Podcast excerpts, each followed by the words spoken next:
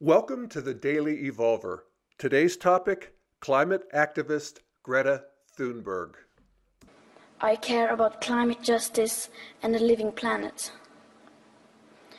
Our civilization is being sacrificed for the opportunity of a very small number of people to continue making enormous amounts of money.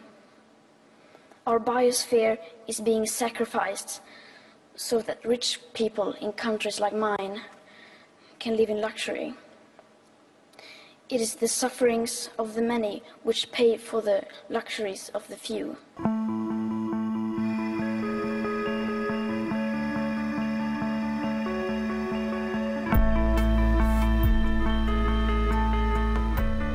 Hey folks, Jeff here.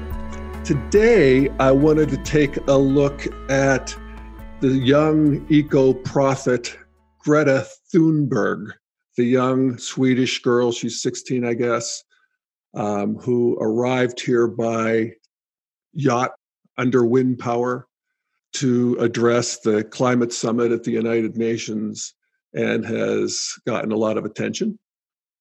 First of all, she's the perfect spokesperson in many ways and symbol and poster child in, in a way as well for what an integral we would call the green stage of development of, of culture and consciousness. And this is evolutionarily the move from growth, which is the economic religion of modernity, to sustainability, which is the economic religion of postmodernity or the green stage. It's a big move and it's a lagging edge of evolution, and there's a big pain point in the culture wars about this right now. Uh, of course, it's the running story of humans' relationship with the natural world and we can see you know the stages in pre-modernity where humans basically didn't have a lot of impact because they didn't have a lot of power but that changed in modernity as we became powered by machines and uh, have in many ways wreaked havoc on the environment. And that's something that uh, people fix as we develop in modernity we fix our own country, our own backyard, and we can see the um, clean air and water movement, and how, with you know significant exceptions, it has really you know made a difference. I remember the brown cloud when I moved to Denver in the early '80s. But what happens when people move into postmodernity? which is this progressive edge of consciousness evolution, not just culture, but consciousness, the way we see and feel and think, and the world we live in. At this stage, people become world centric, not just nation centric, not tribal centric, but world centric. And we begin to see, and in a way, even more important, feel um, the impact of human beings on this finite planet. And that the growth mentality of modernity has to come to an end. And this is deeply true for people who are world centric and can see that. And that's maybe, you know, 20, 30 percent, maybe 40 percent in, in certain developed countries, maybe more. I don't know, maybe Sweden more. Um, but in the United States, it's maybe 30% of the people. And people who aren't there don't get it or see it in the same way. They certainly don't feel it in the same way. So, what's a more integral view? Consciousness continues to evolve, and it does so by taking the best of what came previously and transcending those with a bigger view that includes all of it. So we want the best of pre pre-modernity, which you know, the relationship with the nature spirits. We want to thrive materially in a way that is appropriate to the loving and nurturing of the whole system. And we want to notice the creative urge. We talk about moving in from a world centric perspective exclusively to a cosmocentric perspective that includes the animating energetics of the whole the whole system you know the universe the procreant urge if you will and um, so that's different than the green you know greta is the exemplar of what is essentially a green religion. And I don't say that as an insult. Uh, environmentalism is both a science and a religion. And people, particularly godless postmodernists and modernists too, for that matter, need a religion. It's what gives life meaning. And by any definition, the earth is imperiled by humans. And if we can find a deep, passionate commitment to the amelioration of that suffering, then you know, hallelujah. That's a that's a damn good religion. Um, there are fundamentalists. I think Greta is one of them, actually, if you want to know the truth. I, I used to be one myself. I remember back when I was working closely with Ken Wilber, who model I'm using here with the stages of development and so forth, uh, that he would talk about being an environmentalist from the point of view of aesthetics. It's just we want to create a beautiful world.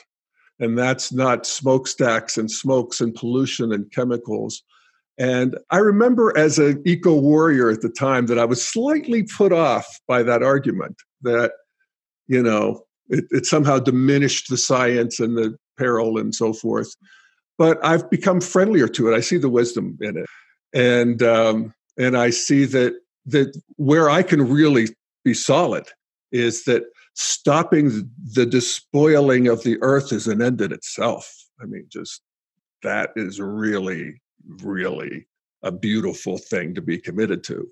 Now, Greta is doing her thing, and um, it's interesting to see her impact her impact in the culture from from, from a, a green progressive committed to the environmental movement point of view you you know she's beyond critique uh, even though she critiques uh, and that's of course you know these every worldview uses their children in ways that are kill me but you know, she's not really a child. This girl is, you know, she started, I think, leading her first climate demonstrations when she was 13, 14, and she's been doing it, and she's now 16.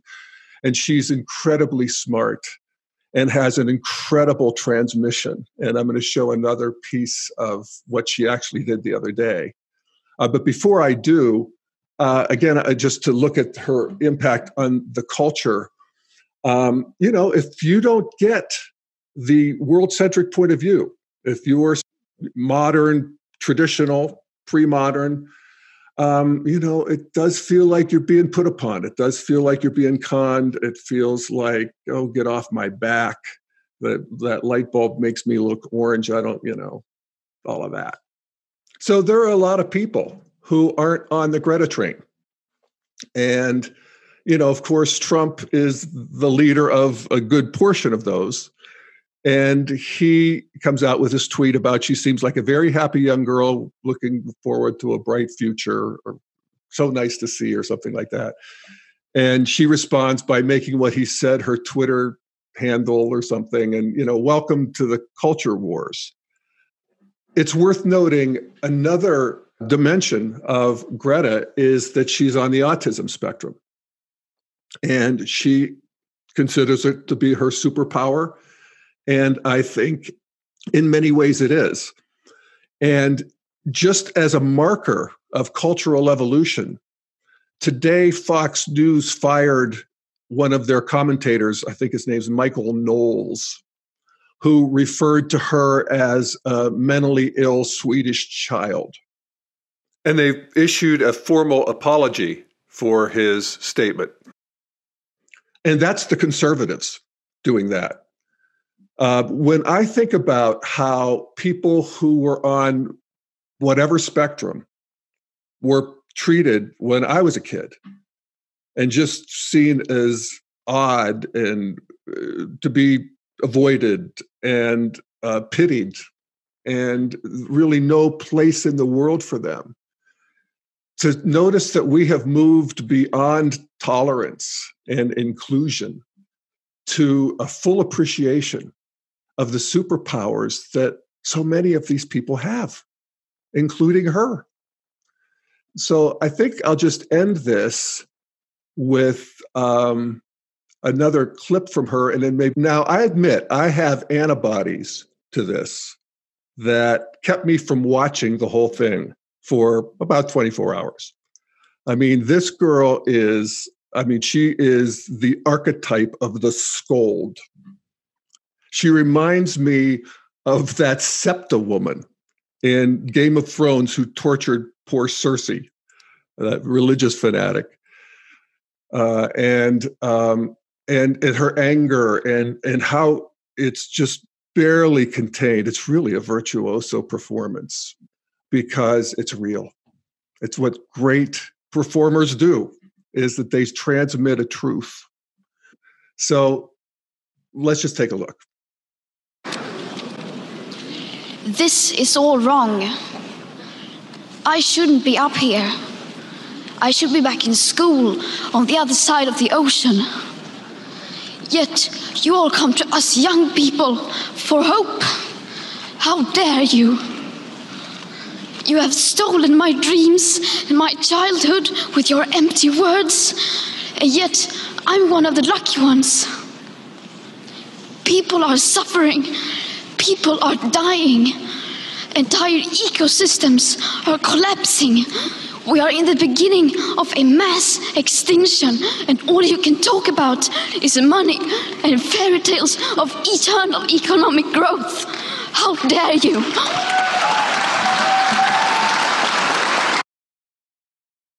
So, yeah, how about that?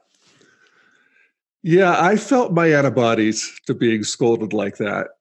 But, you know, resistance is always the message to hang in there. And so I did. And, you know, she convinced me. I received her transmission, or at least to the best I could, to the point where I feel bigger and that I have received something that I didn't have before. And you know, I'm not necessarily convinced of her statistics and all her predictions and all of that sort of thing. Um, science benefits from threat inflation, or should I say, scientists benefit from threat inflation. Actually, science works it out over the longer term. But you know, I'm I still have crisis fatigue. But even with all of that factored in, I have been moved. It reminds me of a conversation I had a week or so ago with a friend who was raised Mormon. And he's rediscovering his Mormon roots and, and reintegrating them. And um, one thing he talked about was that impressed me was this idea of honoring one's future ancestors and you know great truths or paradoxes but i love that one. And i feel like with greta i'm seeing the face of my future ancestors. And i appreciate that. And uh, so thank you greta. And thank you everybody. See you next time